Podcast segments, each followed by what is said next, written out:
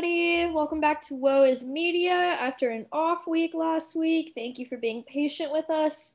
We had some very important business to attend to, i.e., Alyssa had to come visit me. So we decided not to podcast so we could spend all of our time hanging out and discussing future episodes. So thank and watching Blackfish. Watching Blackfish and getting dinner and getting tattoos and it was a fun time so wait wait clarification i got a tattoo annabelle did not but she I, held my hand correct. along with our friend hannah so yes that is correct yes but it was a fun time but we are back this week and we got some cool stories for you so yes. i'm going to cover the ipo of coinbase which is a cryptocurrency trading platform um, so sort of like Robinhood, but exclusively for cryptocurrency. So we'll dive into that today.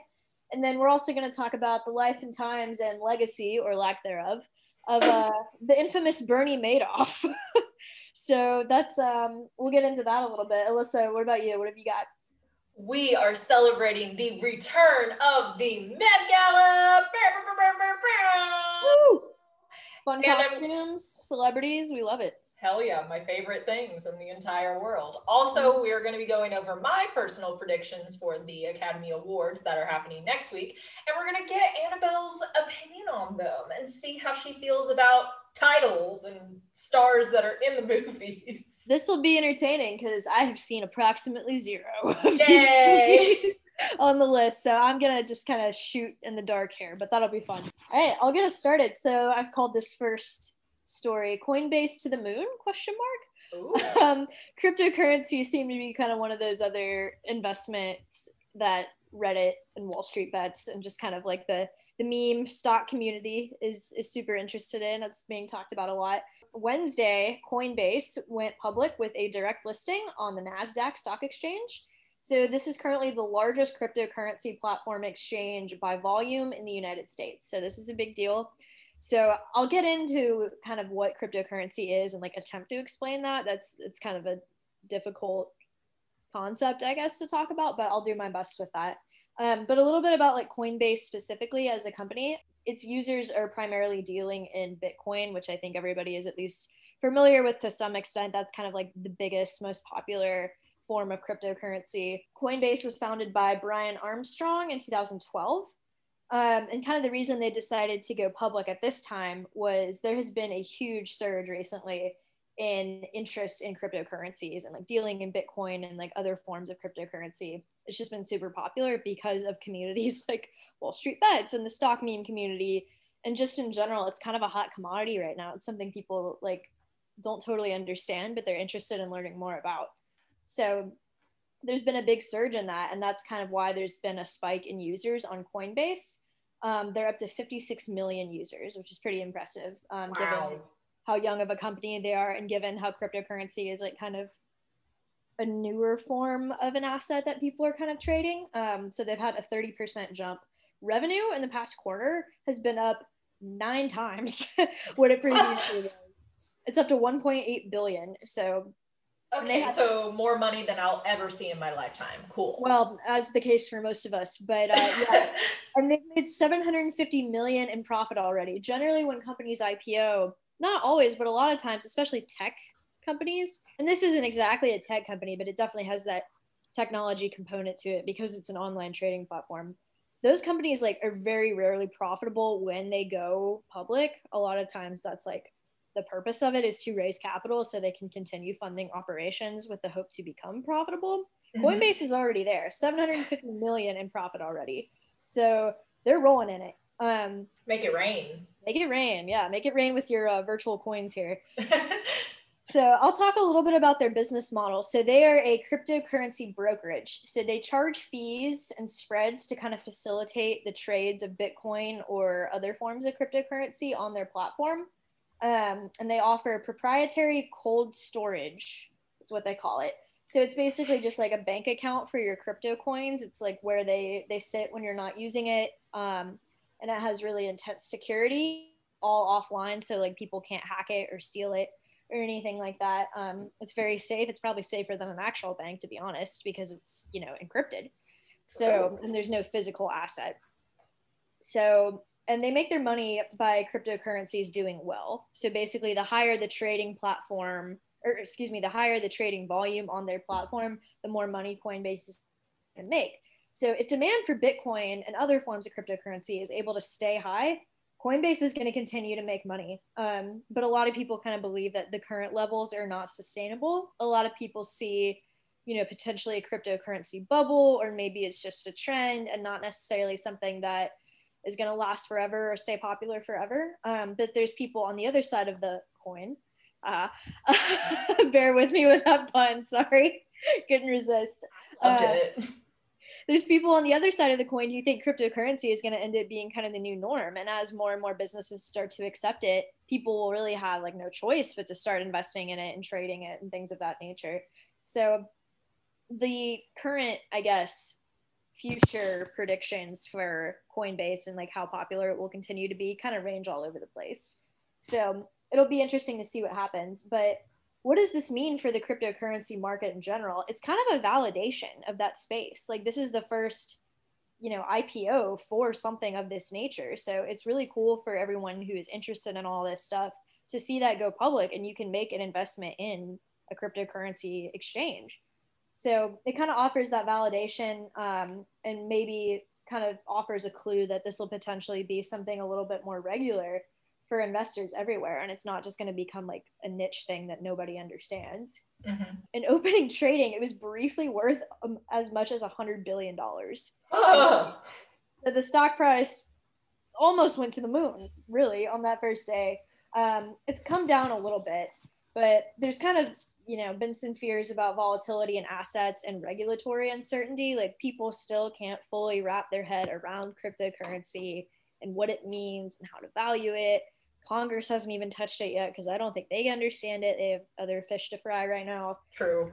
But um i mean coinbase is a big deal. It holds 11.3% of the world's crypto assets so that's that's quite large and its current valuation is 65 billion. So it's very very much a unicorn a mm. 65 times over unicorn. Remember Truly. a unicorn is a private company with a valuation of a billion or higher. It was focused on kind of building a crypto economy. That's sort of like why they decided to build this platform. Um, and they wanted to have like a transparent financial system that was kind of enabled by cryptocurrency that leverages crypto assets and digital assets using blockchain. So I'll get a little bit more into the granular details in the next minute or so. But it kind of offers retail users an account to invest, store, spend, and earn their cryptocurrency. So that's just a little bit more about how they work. Um, and it's kind of exciting to see the crypto companies sort of make their debut in the public market just because it's so new. We've never seen that before. And it's kind of offering sort of a gateway to the mainstream world. I mean, Alyssa, are you familiar with like Bitcoin or any sort of cryptocurrency at all? Very briefly, I do know that there was a form of cryptocurrency, I believe, that was making the rounds in the news this week called Dogecoin. Doge. yep. I'm familiar with that. mm-hmm. But other than that, funny. not really anything out off the top of my head. No. Yeah. No, I mean, it's very like nebulous almost. Like, even digging into the details of kind of how all this stuff works, like, I was getting kind of confused. Like, this isn't something they taught us in college finance. So, if you'll, if you'll bear with me here with the details, I'll kind of dig a little bit into how this works. So, I'm mainly just going to talk about Bitcoin because that's like the most popular and most highest valued cryptocurrency. And I think that's the one that at least everybody's heard of. Mm-hmm. But Bitcoin operates off a system called blockchain. And what blockchain is, it's a shared public ledger that the whole Bitcoin network relies upon. Mm-hmm. So all like confirmed transactions, like so trading between different Bitcoin users, if a transaction happens, I'm going to buy this from you for X amount of Bitcoins. It's all publicly recorded on this ledger, but it's completely anonymous. So each transaction is encrypted and just has like a confirmation number. So everything right. is tracked, but nothing is like like you can't trace it back to specific users. Okay. Just if you were looking at the ledger. So and once it's recorded, the Bitcoin wallets will like have their updated balances. So like if you were to go to a coffee shop and swipe your credit card, it would subtract that amount from your debit account or your credit account. It would show up as a charge. It's the same thing with Bitcoin. It's just kind of reflected into the wallet after you make the transaction, and then it's also duplicated on the blockchain. Okay. So blockchain is enforced with something called cryptography, and that basically creates like this is super granular, but it creates a mathematical proof that provides high levels of security. I had I do not understand the mathematics behind it. I did not dig much into that, but in short, cryptography is like already something we work with. It's in online banking, it's in a lot of e-commerce. It just kind of provides that level of security to kind of make the transactions like not sketchy and make sure no one can hack them or, you know, manipulate them or anything like that. And it makes it impossible to spend someone else's Bitcoin. So that's kind of one of the attractions of this asset is it's extremely, extremely secure. So you're never going to have anybody like stealing your assets or anything like that. And a lot of people are scared of that because it is completely on the internet and there's no physical asset or anything like that. Um, but yeah, no, it makes it impossible with the encryption to steal someone else's funds or kind of corrupt the blockchain. Um, so the transactions are also recorded in Bitcoin wallet with a secret data point, which is called a private key. And this is kind of used to sign the transactions and have proof that they've come from the wallet's owner. So nobody can make like unauthorized transactions or anything like that. I mean, I think there's a lot of like, you know, fear about people having their identity stolen or like their credit card stolen and having all these unauthorized charges and stuff on it. That's completely like not an issue here, which is good. Cool. Yeah, it's very cool to have that kind of next level of security. And transactions are then confirmed in the blockchain through a process called mining. So, and they're all kind of filed chronologically. So it's just this ongoing like chain, blockchain. That makes a lot of sense now because I always hear the term mining for Bitcoin, and I'm like, yeah. why are we necessarily going down to the mine shaft with the seven dwarves? Like, I never understood that. That's exactly what it looks like. Yeah. Grumpy with this pickaxe. Yes, exactly. That's what I picture. So there's other cryptocurrencies that are, you know, currently available to trade. Some other examples are Ethereum, Stellar, Ripple, Cardano, Litecoin, Bitcoin Cash, NEM, IOTA, EOS, and as Alyssa just re- referenced, uh, Dogecoin. I'm sure the Shiba Inu is their mascot. But, uh, Bitcoin is definitely the most popular. Um, it is currently one Bitcoin, one singular Bitcoin, is worth $63,539.91. Oh. Yeah, it's a lot of money. So, I mean, you could um you can make like a down payment on a house or you could have a Bitcoin. You know? I'm just like so confused right now because I thought like this was like I don't know I I always equated Bitcoin to like PayPal because I am not a uh, financier uh, financial type of person. And I was like, oh, it's like PayPal, but I'm I'm realizing quickly that I was sorely mistaken. I mean, it's really just like any other currency, like the dollar or the pound or the yen or anything. The one. Like it, right. It has its own value, and the value fluctuates in conjunction with other currencies and things like that. But you don't have to deal in full Bitcoin. So you basically like you can have fractions of Bitcoins. They're divided into smaller units called Satoshis. Um, and this represents one hundredth million, one one hundredth million of a Bitcoin.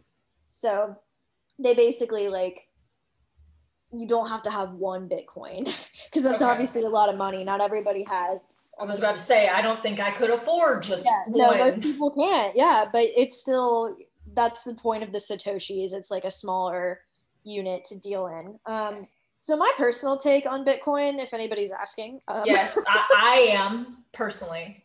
So I think it's got a lot of potential. I love the security aspect of it.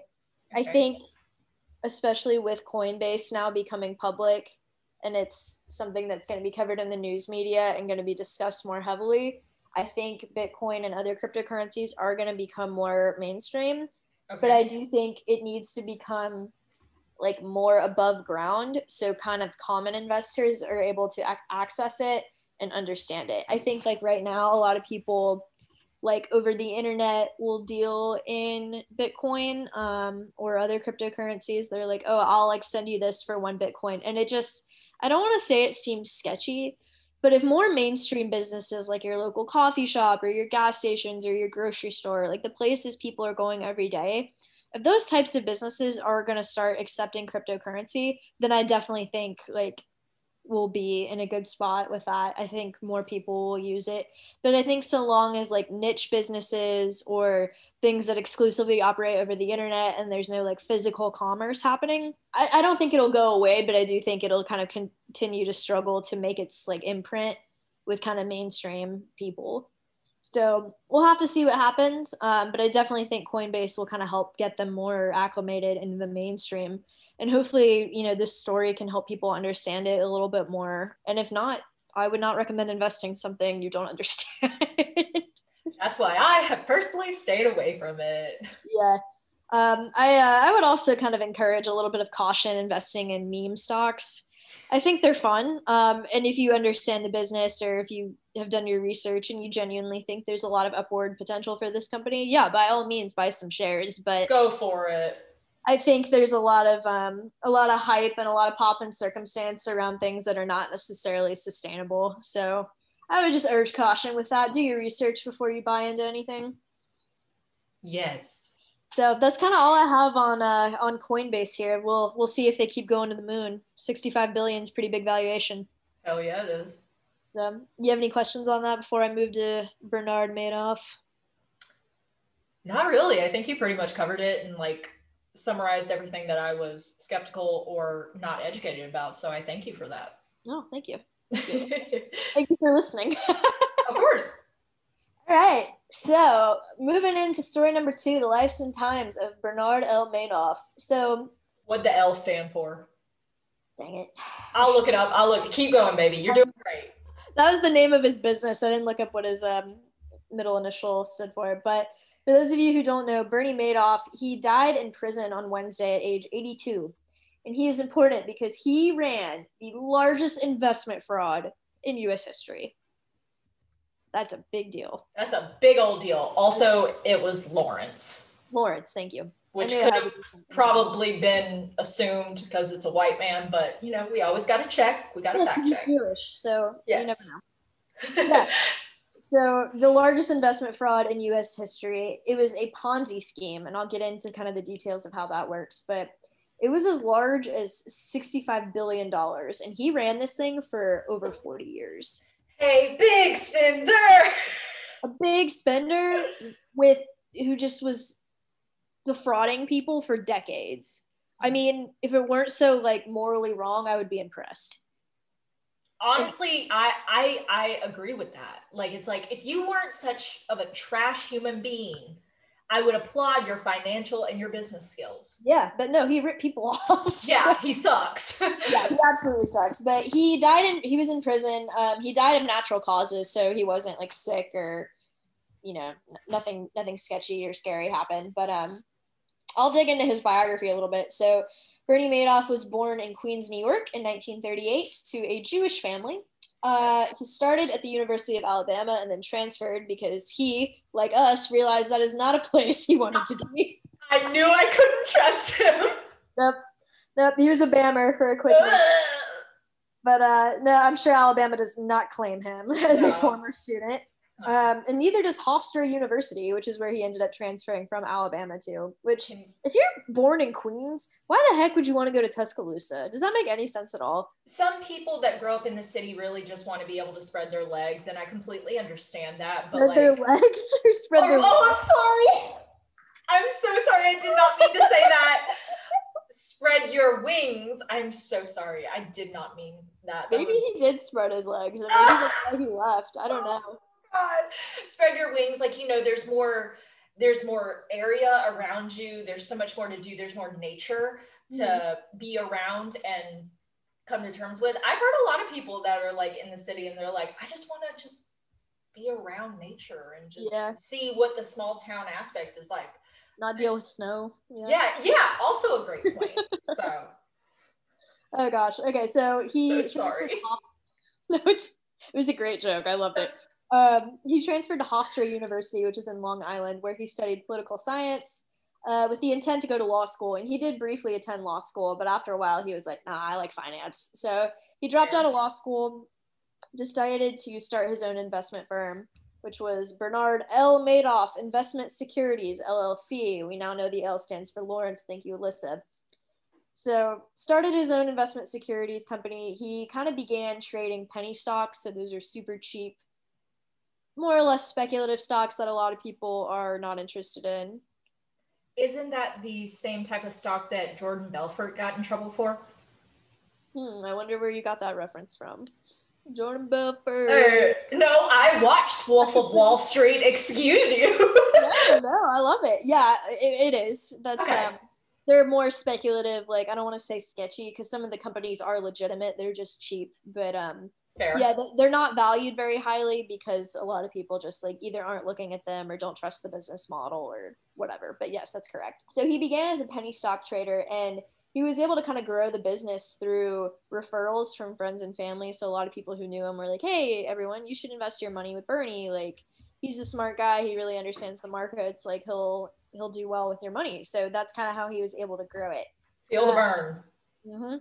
And he was an early pioneer of really implementing technology and computers to make his trades.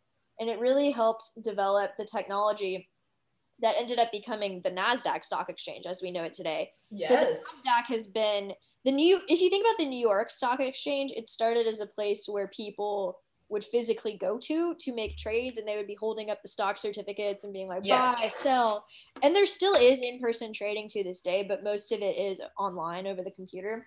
And the Nasdaq is a much newer stock exchange, and it focuses mostly on. There's a lot of technology companies like Coinbase, which is now trading on Nasdaq um, but Bernie ended up becoming the first NASDAQ chairman because of his role in kind of developing that technology to use it with finance. It was kind of being used in other sectors, but he was like, no, we're going to do this. We can make trades faster, and there's more money to be made when you can execute faster, which is true.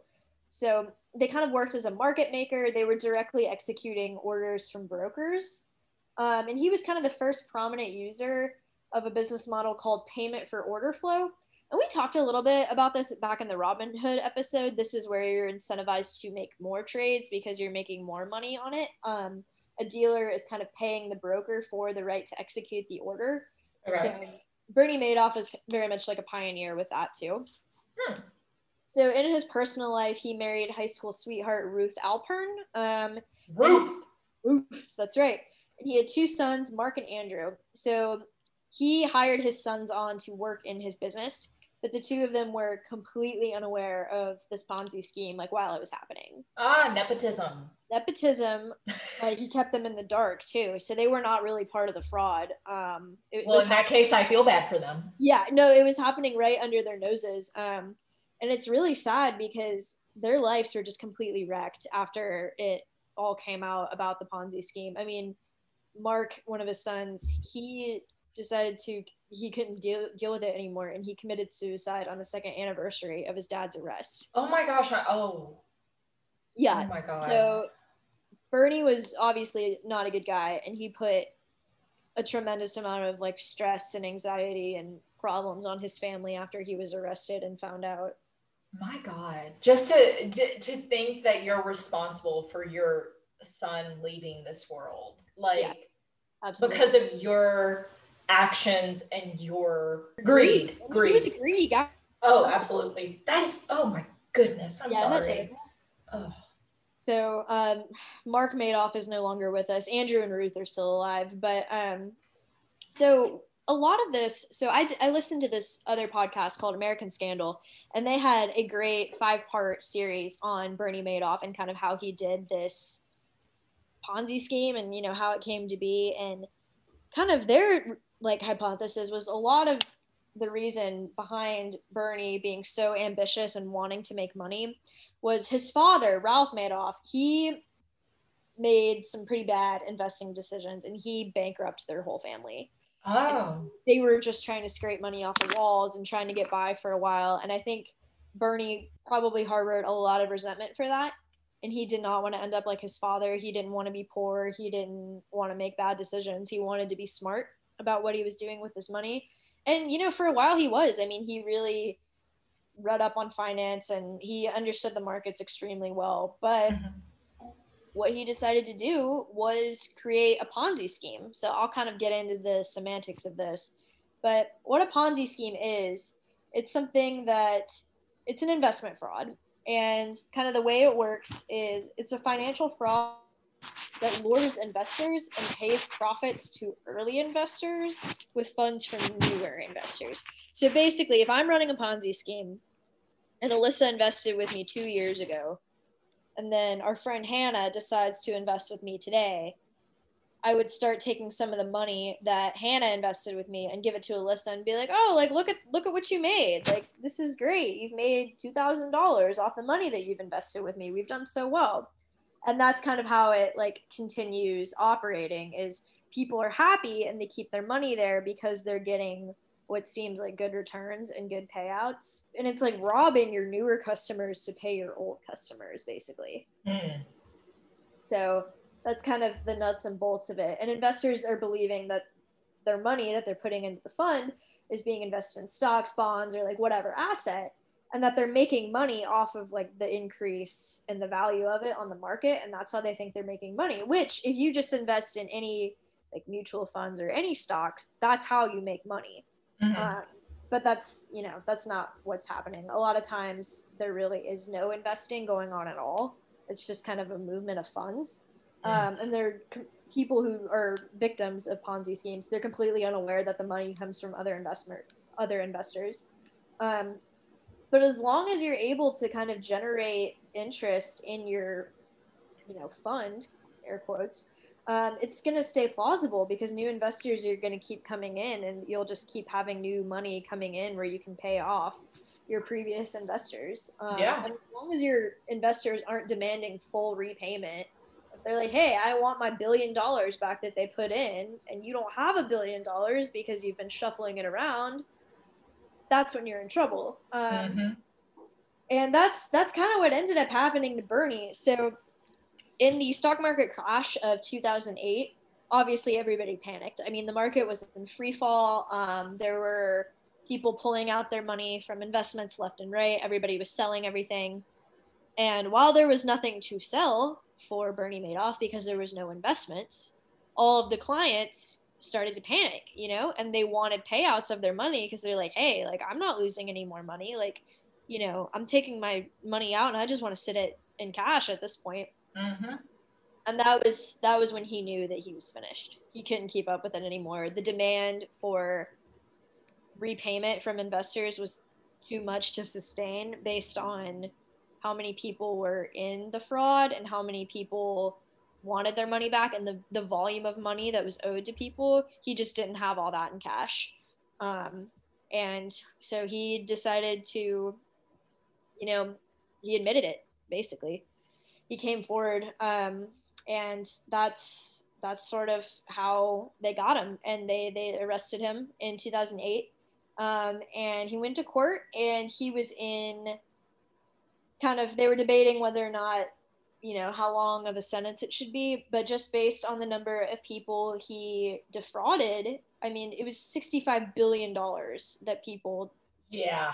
Thankfully now after all this time i've been able to get most of it has been clawed back at this point but 65 billion dollars people were out at the time. Um, so he was hit with 150 years in prison which is effectively a life sentence yeah. I mean i yeah with something like a white collar crime i could not imagine they would put him like on death row for something like that especially in the state of new york but um, 150 years. I mean, he was already pretty old by the time he got arrested, so he was fully expected to die in prison. Um, I mean, and that's exactly what happened. So, some potential like red flags to look for. I, I would hope no one would fall for this, but you never know because the whole thing about Bernie was because he was the NASDAQ chairman and because he had worked up such a good reputation on Wall Street Mm-hmm. People wanted to invest with him. Nobody really was looking for any sort of red flags. Nobody had any idea.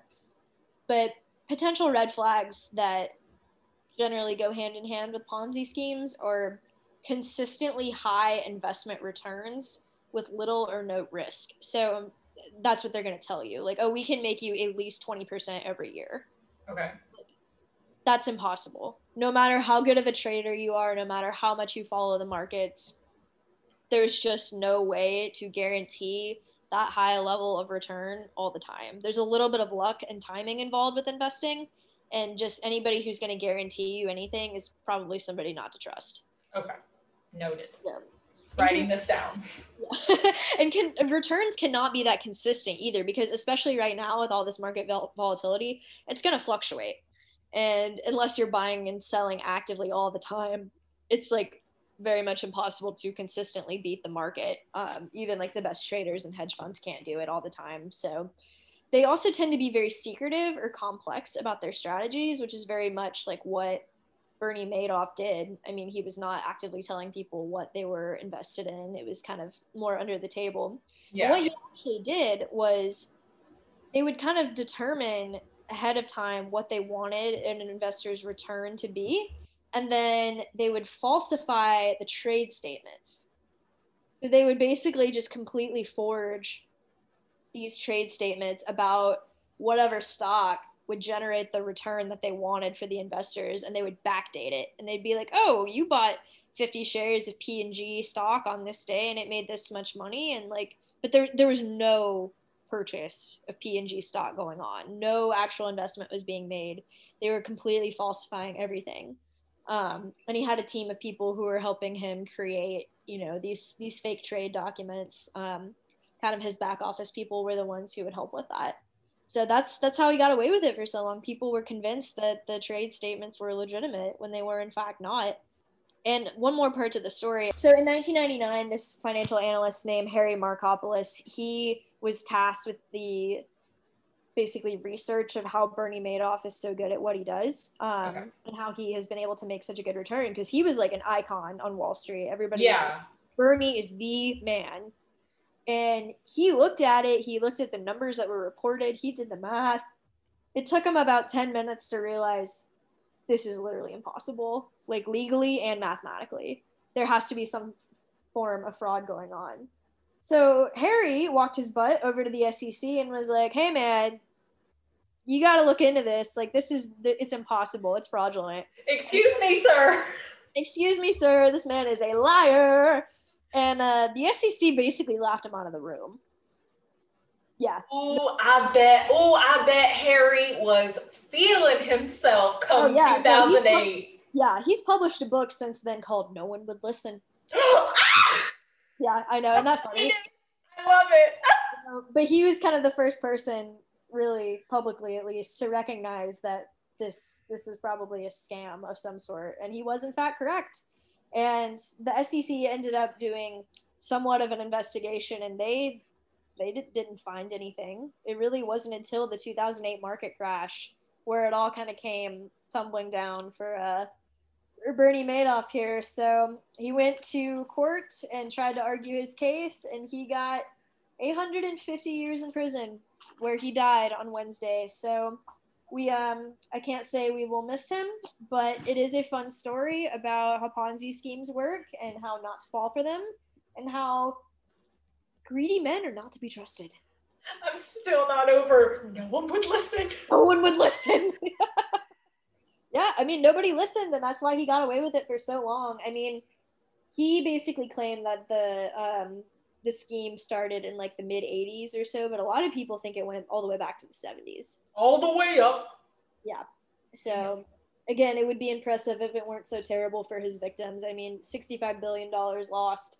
He I mean, he robbed everybody. Yeah. He, he, had charities invested with him. He had Holocaust survivors invested with him. Oh. Ah. People, people who trusted him because of his Jewish heritage. Elie Wiesel, if you're familiar with him. No. The author of Night and the Holocaust survivor. He Not was Elie. Yeah. I'm a. Ooh, I hope Elie is beating someone's booty. And well, we're not going to go into that. Bernie himself was not suffering because of his scam. I mean, he he was a billionaire. Yeah. Taking the money for himself. I mean, he had yachts, he had expensive homes all over the place. I mean, they were living like kings mm-hmm. scamming people for decades. They were. So, in short, if an invest if somebody offers you an investment opportunity and it seems too good to be true, it probably is. It is. It absolutely is. So don't uh don't let that happen. There um little quick sidebar here. Do you remember the investment scandal at UGA, Alyssa? That guy running the the fund out of the Fatal house? Yes, I do. Yeah. So I mean it can still happen even to this day with much smaller time investors or, or money or people who think that they're just they're smarter and they're gonna get away with whatever they put their heart to. But um we encourage you to be careful with where you put your money. Please. So yeah, that's all I got on Bernie Madoff. He will not be missed. Lived to the ripe old age of 82. Died in prison. That was great. I thoroughly enjoyed that. I'm so glad. okay, now it's time for me to be messy, and we're gonna go over the return of the Met Gala. Annabelle, please tell me what you know about the Met Gala. I know that it is a big party in the Metropolitan Museum of Art in New York City every year, and the tickets cost a lot of money. And the funds that are raised go back into, I think it's the Met's charity, basically about like culture and arts and stuff like that. And that there's a theme every year, and celebrities go all out for it. And there's quite a fun red carpet. Can you tell me who hosts it every year besides the Met? I should know this, but I can't tell you that now. It is an event that is hosted by Anna Wintour, editor in chief of oh, Vogue. That's right. Yes, the real life Miranda Priestly. Yes. Queen Anna Wintour. Queen Anna Wintour. We love her. But yes, so every year Vogue hosts the Met Gala at the Metropolitan Museum of Art, and it's actually basically an opening party for an exhibition at the museum based around fashion. So each theme that the celebrities on the red carpet are dressing for is actually what they will be seeing once they enter the museum. Okay. And this has been going on since the 1970s. It's always been a huge event. It is very well known for having great social media presence, but also if I remember correctly, celebrities that are invited to the Met Gala are told that they are not allowed to take selfies on the red carpet. Oh, really? Interesting. That is that is prohibited. We don't do that here. We well, that's a little tacky to be honest, and that's a classy event. I understand. True. Honestly, we we support. So we went without in 2020. Sadly, the theme was going to be about time, notes on fashion, and now Vogue, as well as the Met, have announced that About Time is out of time and they are just going to scrap that idea completely. And in order to open up the floor for the next Met Gala, they have actually separated the upcoming event into two parts. Okay. The first event is going to take place on September 18th, I believe, is when the gala is opening. And it is going to be called In America a lexicon of fashion. Okay. Get into. Are people going to be showing up in like poodle skirts and like bell bottoms and that kind of stuff? Well, I'm glad you asked that because what they've said so far about this particular theme is it is going to represent, quote, modern vocabulary of American style and, quote, deeper associations with issues of equity, diversity, and inclusion. Okay. Yeah. That's good. Yeah. It is hopefully going to have a traditional red carpet pending COVID 19 guidelines and a smaller after party. So we, we support. Yes. It also coincides with the finale of New York Fashion Week. Woohoo! Okay, so all the big gurus will be in New York anyway. I'm really excited about this because Fashion Week in any any major city that it is invited to is a big deal, but New York Fashion Week is up there with like Paris. Yeah, like absolutely. New York Fashion Week is everything. And I'm really excited to see how what people have seen throughout Fashion Week may be interpreted on the red carpet. I'm really excited about this. The second part is going to open on May 5th, 2022, and it is going to be called an anthology of fashion. Ooh, okay. Mm-hmm. And it will center around the question who gets to be an American? Okay, so they're not shying away from social issues here at all. Absolutely not. We can hope that it is a very smart approach to what's going on in the world right, right now.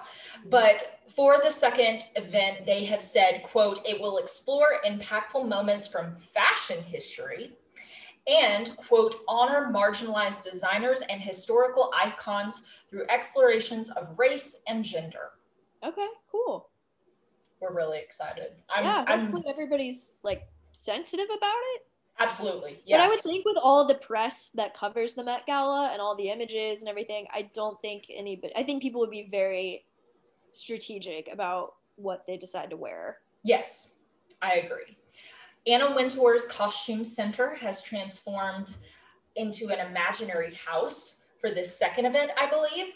Mm-hmm. And each room in the Anna Wintour Costume Center is what the area of the Met is called when the uh, gala is taking place, as well as the exhibition. And each room is going to depict a specific emotion okay. and feature iconic pieces from America's fashion history which I think is just really cool idea. And to give you an idea of what this may entail, they said, quote, in the garden, which represents joy, the idea is to have a Mainbocher printed floral dress with the Oscar de la Renta dress that Taylor Swift wore to the Grammys. So if you're familiar with what her outfit looked like, it was basically embroidered flowers. Actually the whole dress was embroidered flowers and it was really beautiful. I remember when i first saw it i was like i do not like this look. I hate it. But the more i spent looking at it i was like this is a very beautiful piece and i really liked how it tied in to the theme of the album that she was representing are you oh, looking it up no yeah so see like in the garden and happiness because it's also bright colors too. Like it's not muted at all. It's very like, hello, here I am. I'm representing folklore. Mm-hmm. Yeah, which it has like a very nature type vibe. Yes. saw the album cover. Mm-hmm. Absolutely. Um, in talks to host the event currently, this is only in talks. We have no confirmed host as of yet, as I've seen. Amanda Gorman. Okay. Do you know who that is? Pulls up Google. oh, yes, the poet laureate. Yes, yes. Laureate. Oh, we love her. She's fabulous. We love her. She's eloquent. She's beautiful. She also knows how to dress very well. Like she recently um, graced the cover of Vogue by herself. I did see that. Yes. Beautiful, beautiful stretch. No, and I forgot her name for a second there, but she's awesome. She'll no, do it. You're fine. Um, possibly alongside her, the CFDA chairman, Tom Ford. Okay.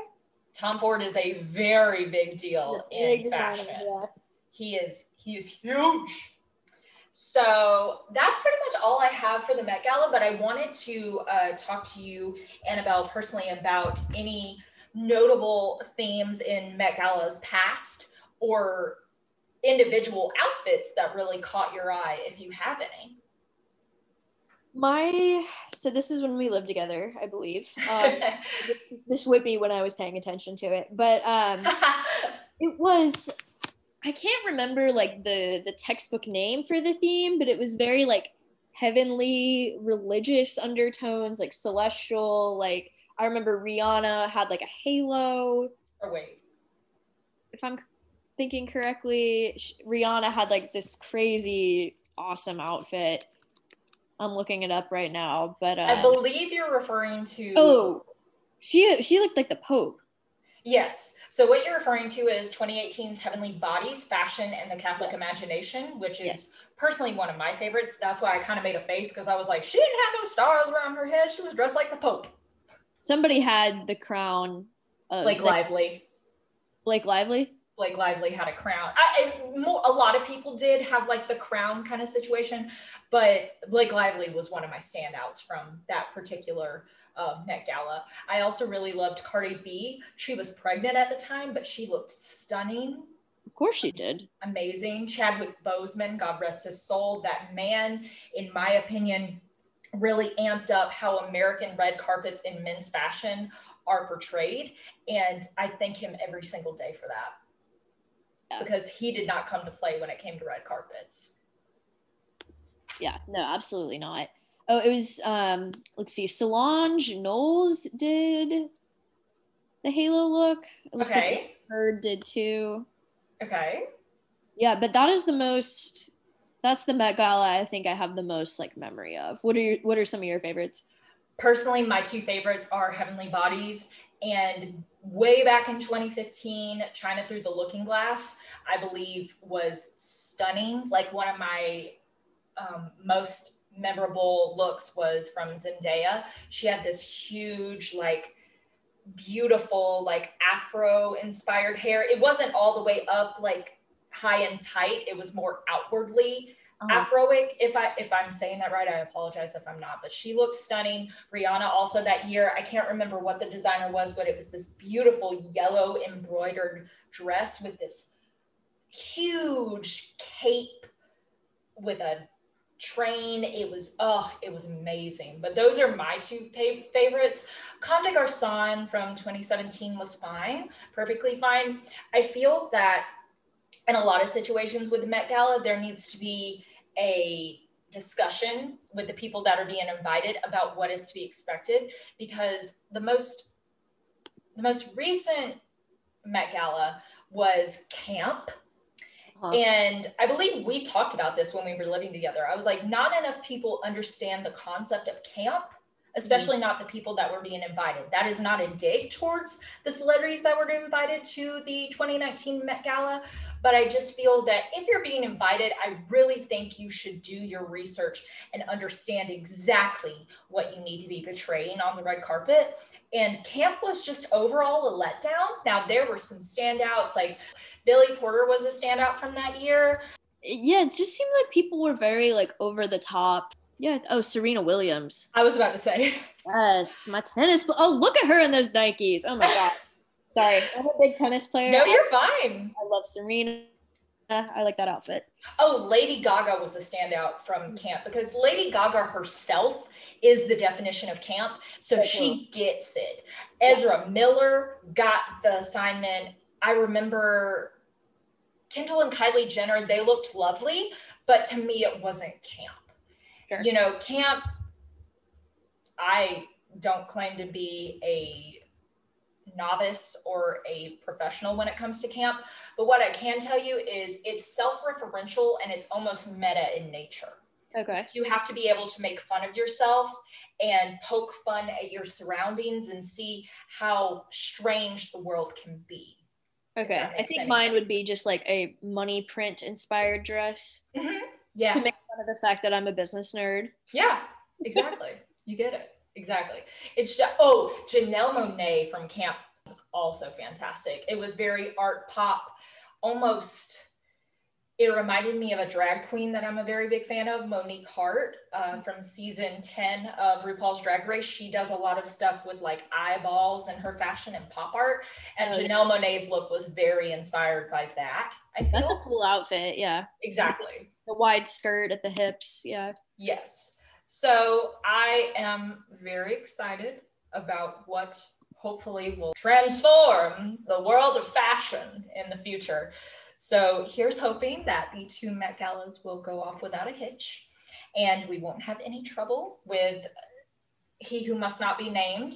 And yeah, Yeah, absolutely. okay. So, next up, next weekend, the Academy Awards happening. Annabelle, are you excited? I'm excited. I know this is like your Super Bowl, so I've got the list of nominations pulled up right here. Yay! Okay, so we're going to start from the bottom. Annabelle, I would like your opinion on who is going to win Best Visual Effects.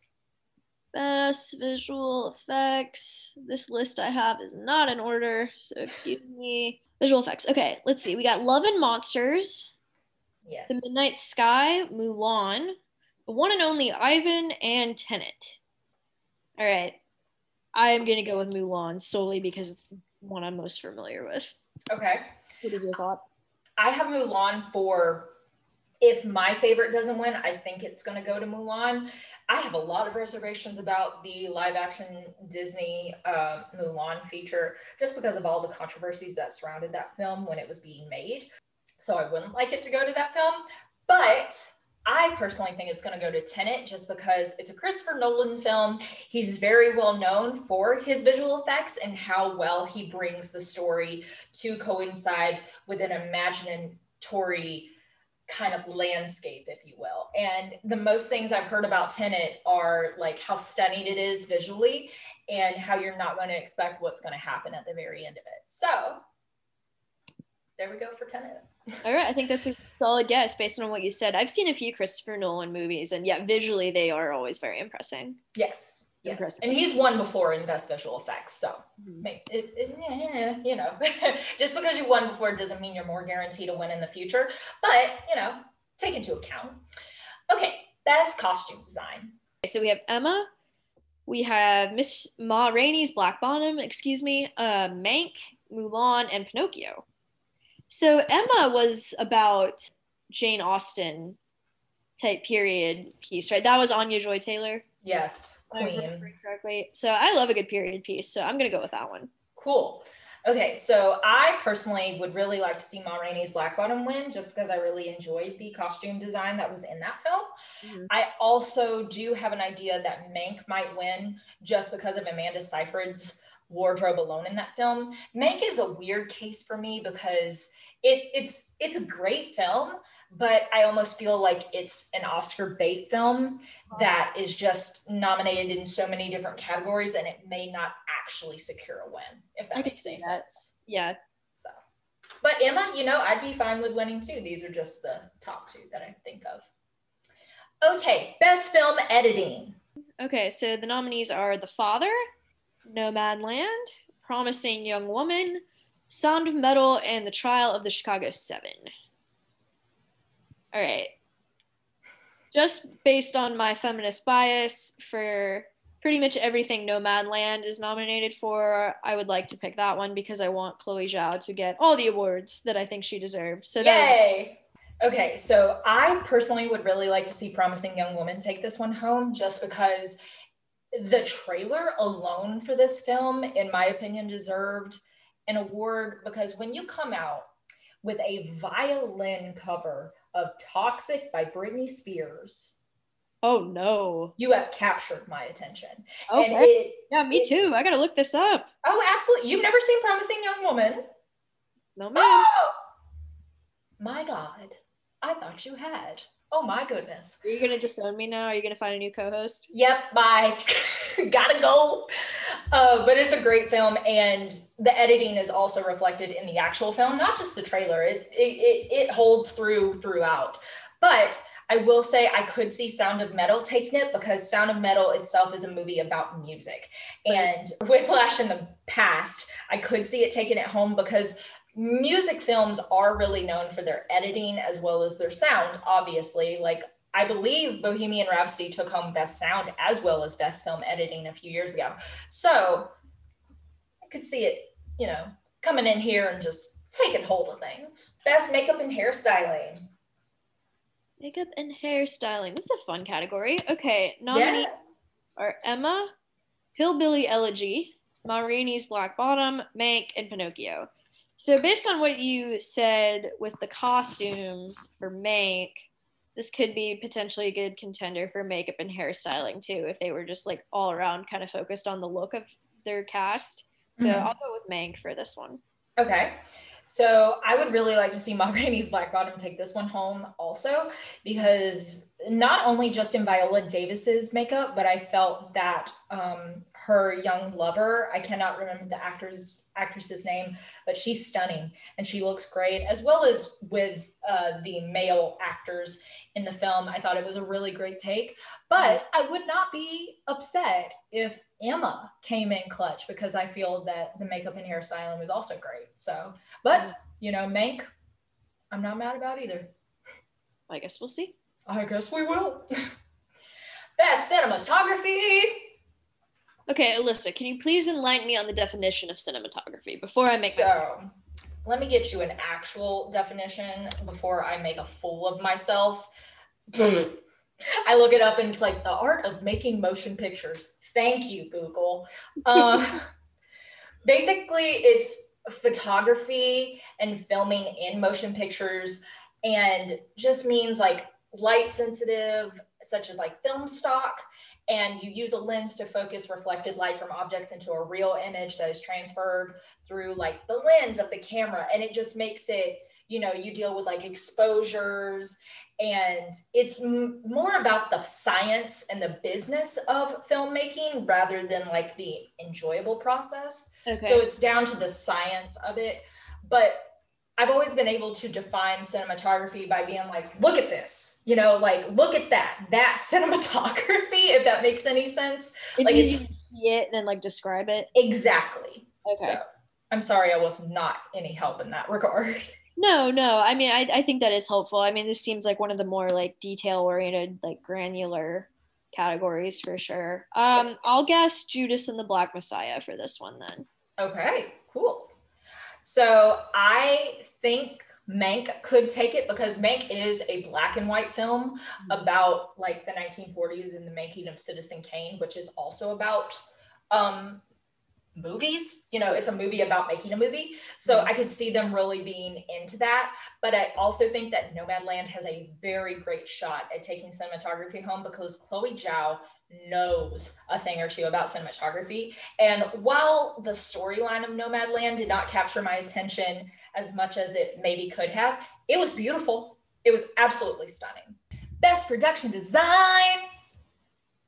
So does this kind of have to do with like I don't want to say like the stage because they're not generally on stage anymore, but it does it kind of have to do with like where they're filming and like how all of that plays out? So this is more or less about like the sets, like how you choose to portray, you know, a fictional city, a real life city, a room that people may be sitting in, like furniture, like a set that could be set around design. yes set design i'm sorry i'm blanking right now but well i should have guessed that from production design but it's all good we're learning i'll guess Tenet for this one based off what you said okay visuals I sound like the biggest stan in the whole entire world, but I've got Ma Rainey's Black Bottom for this just because you sound like a stan. Yeah. I really do. Well, I really enjoyed that film. Like, not gonna lie, it was one of my favorites of the year. But I really liked you know, how they used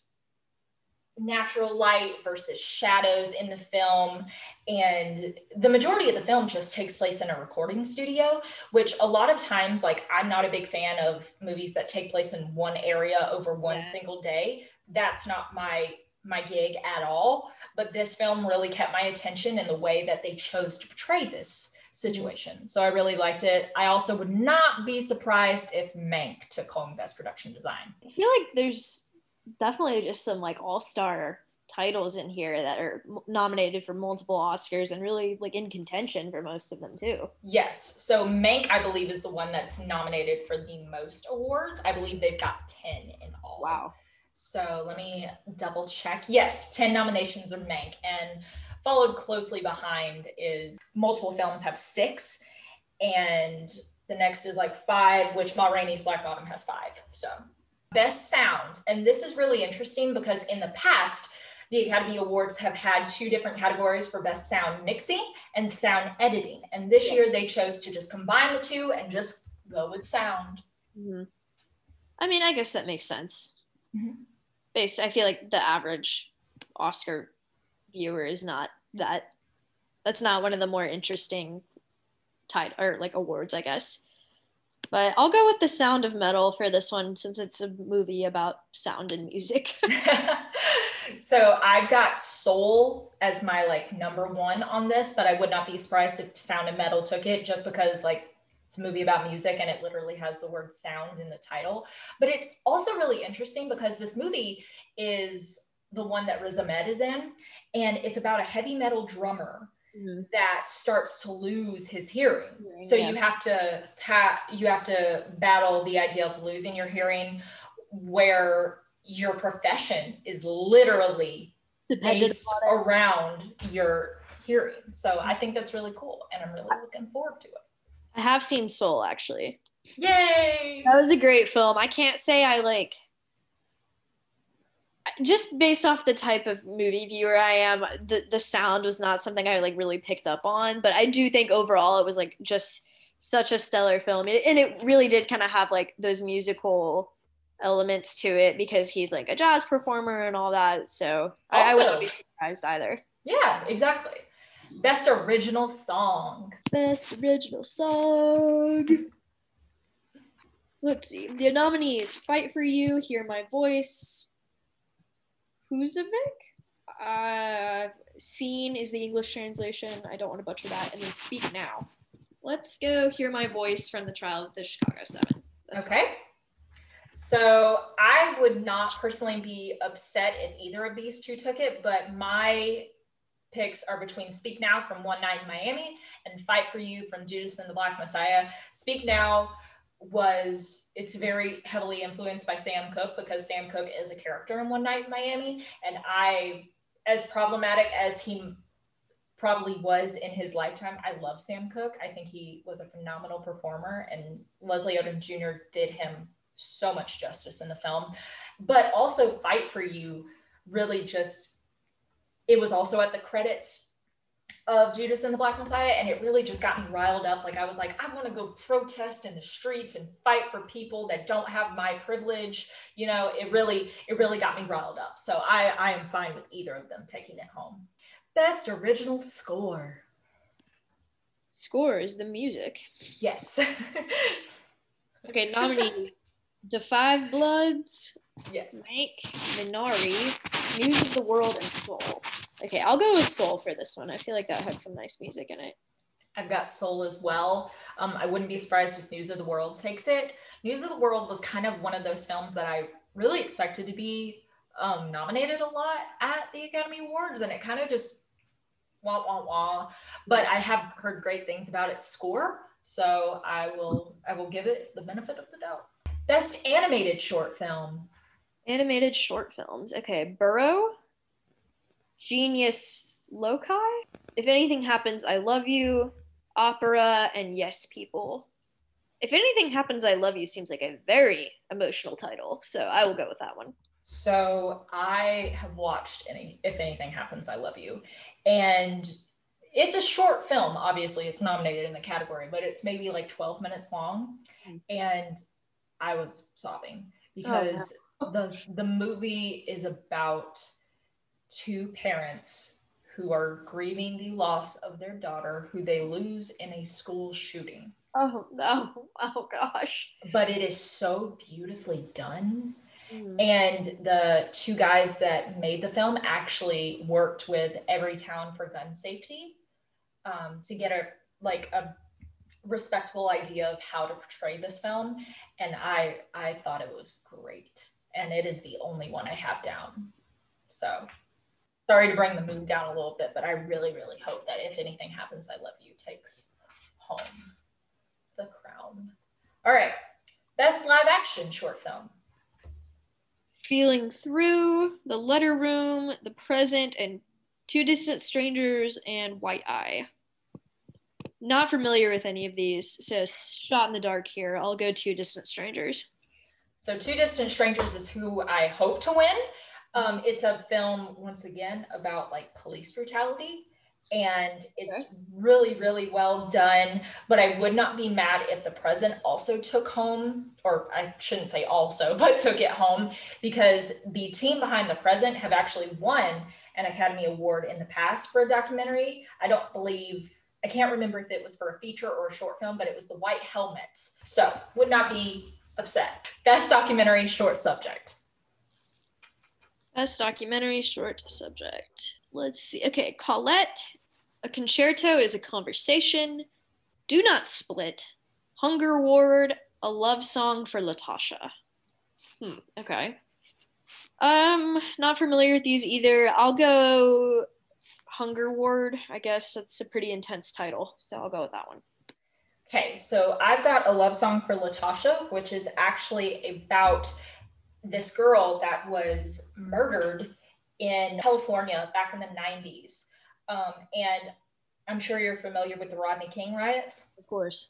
So her death was also part of why those riots broke out because she was buying an orange juice, I believe, at this convenience store in her town. Like she she was a regular of this area and this woman behind the counter accused her of stealing and she was like, "No, I've got here's my change right here." And as soon as she turned around, the woman shot her in the back of the head. Oh my goodness, that's mm-hmm. awful. It's a very interesting case to look into if you're interested in that kind of stuff. But the people that made this film were also best friends with her, like children growing up. So it was really beautiful to see how they had so many hopes for her and dreams for her and tell her life story, not only focusing on this terrible event, but also like the before and how her family has grieved and processed her death going forward. I also have Do Not Split on my short list because it is about the Hong Kong riots uh, that have been going on for the past few years.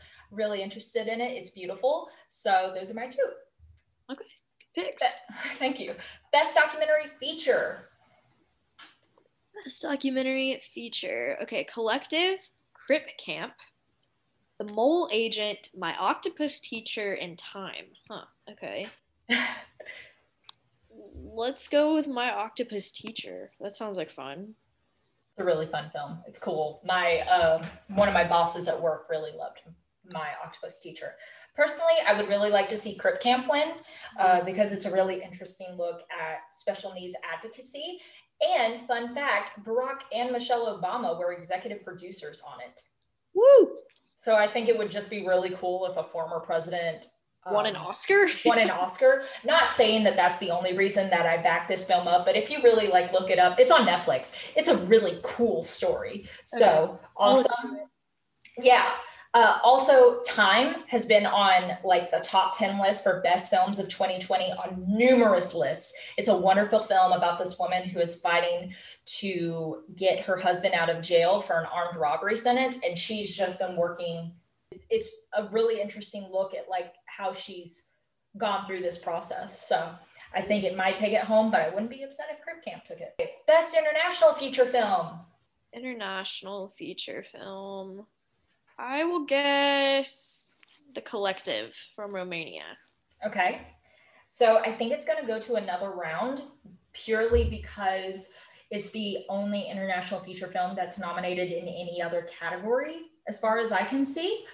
And Mads Mikkelsen is in it, and he's very popular with American audiences. So I think it has a good chance. But also, as we talked about in a previous episode, Derek Tsang worked on Better Days, and it is phenomenal. So I would not be upset if Better Days took it home either. Best animated feature film. Best animated feature film. I hope Soul is nominated. It is. it is. Okay, yeah. Onward, Over the Moon, a Shaun the Sheep movie, Soul, and Wolfwalkers. Okay, I'll go Soul for this one. I've also got Soul for this one. Our our friend Hannah is really big into Wolfwalkers, and it's beautiful. Don't get me wrong, but I just really connected with the story of Soul. So I'm going to go with that. Yeah, it was beautiful. I agree. Best adapted screenplay. Adapted screenplay. I will guess One Night in Miami. One Night in Miami is what I'm hoping to take home the award. However, you know, Nomadland was actually based on a book mm-hmm. and a very great book at that. So I would not be surprised if they took it home. And once again, we're rooting for Chloe Zhao. I'm personally, I'm rooting for anyone Asian, sorry about it. That's just how I feel because all of the works nominated by Asian creative directors and whatnot, I think they're phenomenal and I think they're great. So we out here. I'm literally like Issa Rae. I'm rooting for everybody black. I'm rooting for everybody Asian. Let's go. Best original screenplay. I will guess Judas and the Black Messiah for this one this category, I'd be okay with pretty much anyone winning, but I personally would really like to see Promising Young Women take it home. However, would not be mad if Minari took it home either, because once again, it's based off of Lee Isaac Chung's real life, mm-hmm. and it's great. I, I love stories that are based in reality, especially for the people that are making the films. All right, now we're getting to the big categories. Are you ready, Annabelle? I think so. Best Supporting Actress. Best Supporting Actress. So the nominees are Maria Bakalova, Glenn Close, Olivia Colman, Amanda Seyfried, and Young Jung Yeon. Okay. It sounds like Amanda Seyfried did a phenomenal job in Mank, so I will go with her. It was a That was a great, great guess. However, I will be severely upset if Youn Yuh-jung does not take this because if you look at her track record throughout award season this year, she is pretty much swept. Like there are very few that she um, did not win. And for those that had a ranking system when it came to winners, she always came runner up. Like she was always up there. So I'm really hoping for Yin Yin Jung. Best supporting actor. Okay, so I remember a couple weeks ago you talked about how it was like there like Daniel Kaluuya and um Lakeith Stanfield were both nominated for supporting actors, even though that's kind of weird because if anything, they should both be best best lead actors. Um, but yeah. we got them. We got Sacha Baron Cohen. We got Leslie Odom Jr. and Paul Raci Rossi. Um, I will guess Daniel Kaluuya though. He's fabulous. I think Daniel Kaluuya is going to take it. However, I wouldn't be upset if Leslie Odom Jr. took it. Like I said previously, his rendition as Sam Cooke was breathtaking. So I'm excited for both of them. Best actress. Okay. Viola Davis, Andra Day, Vanessa Kirby, Frances McDormand, and Carey Mulligan. Okay. Viola Davis is amazing actress. I like her a lot. Um, but I've heard, I think Carey Mulligan is solid too. And you said Andra Day is about the only good thing about the United States versus Billie Holiday. I will pick her because I trust you. Okay, cool. All right.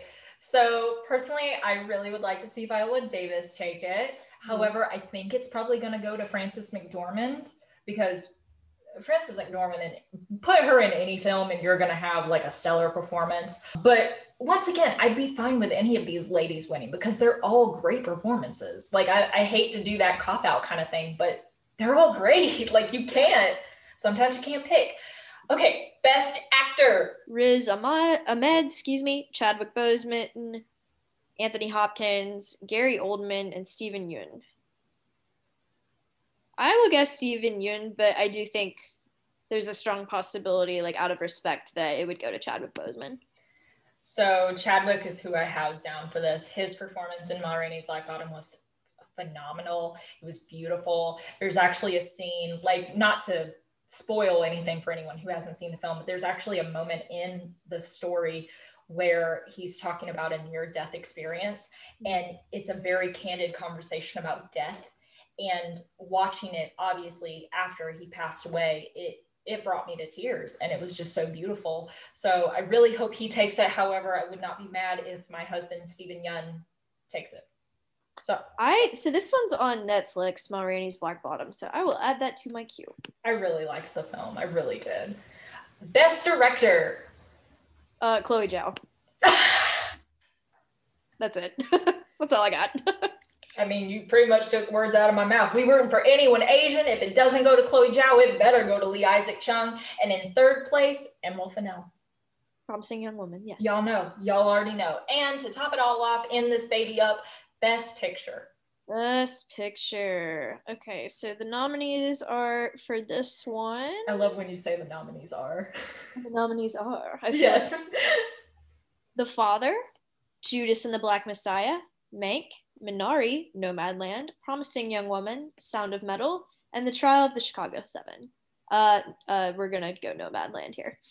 I also think it's gonna go to Nomadland just because of the track record it's had in award season. Would not be mad if Minari took it. Also, wouldn't be mad if Judas and the Black Messiah took it, but I think it's a longer shot for them. Same thing with Promising Young Woman. These films are all great, but it, when it comes to like the trajectory of the playing field that you're mm-hmm. in, it's it, it's hard to say. And the trial of the Chicago Seven, while a great film, it did lag in parts, but it's made by Aaron Sorkin, and I loved me some Aaron Sorkin. So He's the West Wing guy. Yes, baby. Why do you think I love him so much? And he did The American President, one of my favorite movies. I know you love you love West Wing. I love West Wing. What's next? What's next, baby? When the president stands, nobody's. Sorry, it's been a while. I need to rewatch on HBO Max. Not sponsored. Hashtag wish it was. All right, so we're gonna end this baby. Sorry it was a little longer this week, guys, but I just really wanted to talk about film because that's what makes me happiest. And talking it with my BFFF in the whole wide world, it just makes it even better. I wish I knew more about the movies. I'm sorry. I'll have oh, to. Uh, I did see that Netflix has the Netflix Oscar collection, which yeah, damn right they do. There, a little humble brag. They're like, look at it, look at us, look at how fabulous we are. Does that dirt off your shoulder? I know. So uh, maybe I'll go give that a watch before Sunday. Um, see what Heck I can yeah view here. But I uh, I support all of your picks and Yay. a good show. I think. I really hope so. I'm so excited. Like I've kind of been taking a break from watching films recently. I've been watching America's Next Top Model reruns, which is one of me and Annabelle's favorite shows. And we were also- rooting for you. We were all, rooting for you. I watched that episode today, season four. No, literally, I've been listening to a podcast about them, which is why I started rewatching because I'm like, oh, finally, I get someone who like understands how I feel about Top Model. Maybe in the future, if they do another future season, we'll have to recap because yeah. There there are talks. There's no confirmation, but there are talks. All right, we will see so, what happens. Get excited, guys. All right, you ready to wrap this up? Let's wrap this up. Thank you guys for joining us. Um, we know it was a longer episode, but since we were off next week, we wanted to up our content for you. So we hope you enjoyed listening about Bernie Madoff and Coinbase and the Met Gala and the Oscars. It was an action packed episode. So I'm sure Alyssa will recap the Oscars for us next week. Um, yeah. And I will be monitoring what happens in the wild, wild west that is the stock market. so, hey, Meg the Stallion. so thank y'all for listening. We will be back next week. Uh, everyone have a good week. Yay!